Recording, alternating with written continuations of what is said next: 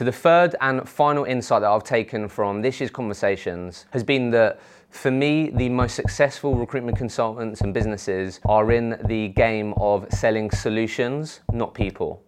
What I mean by that is that the best recruiters are not transactional recruiters.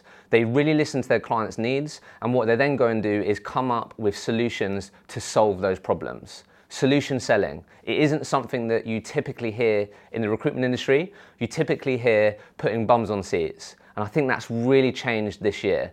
One of the key things that I've noticed is that there's been this real rise in talent partner models, embedded recruiters on sites with their partners, and really ingraining themselves with their client's culture to influence their hiring approach, to influence the recruitment process, and so much more. So I think what we're going to see a lot more of next year is recruiters being solution focused and selling genuine solutions. And that's been the third final insight from this year.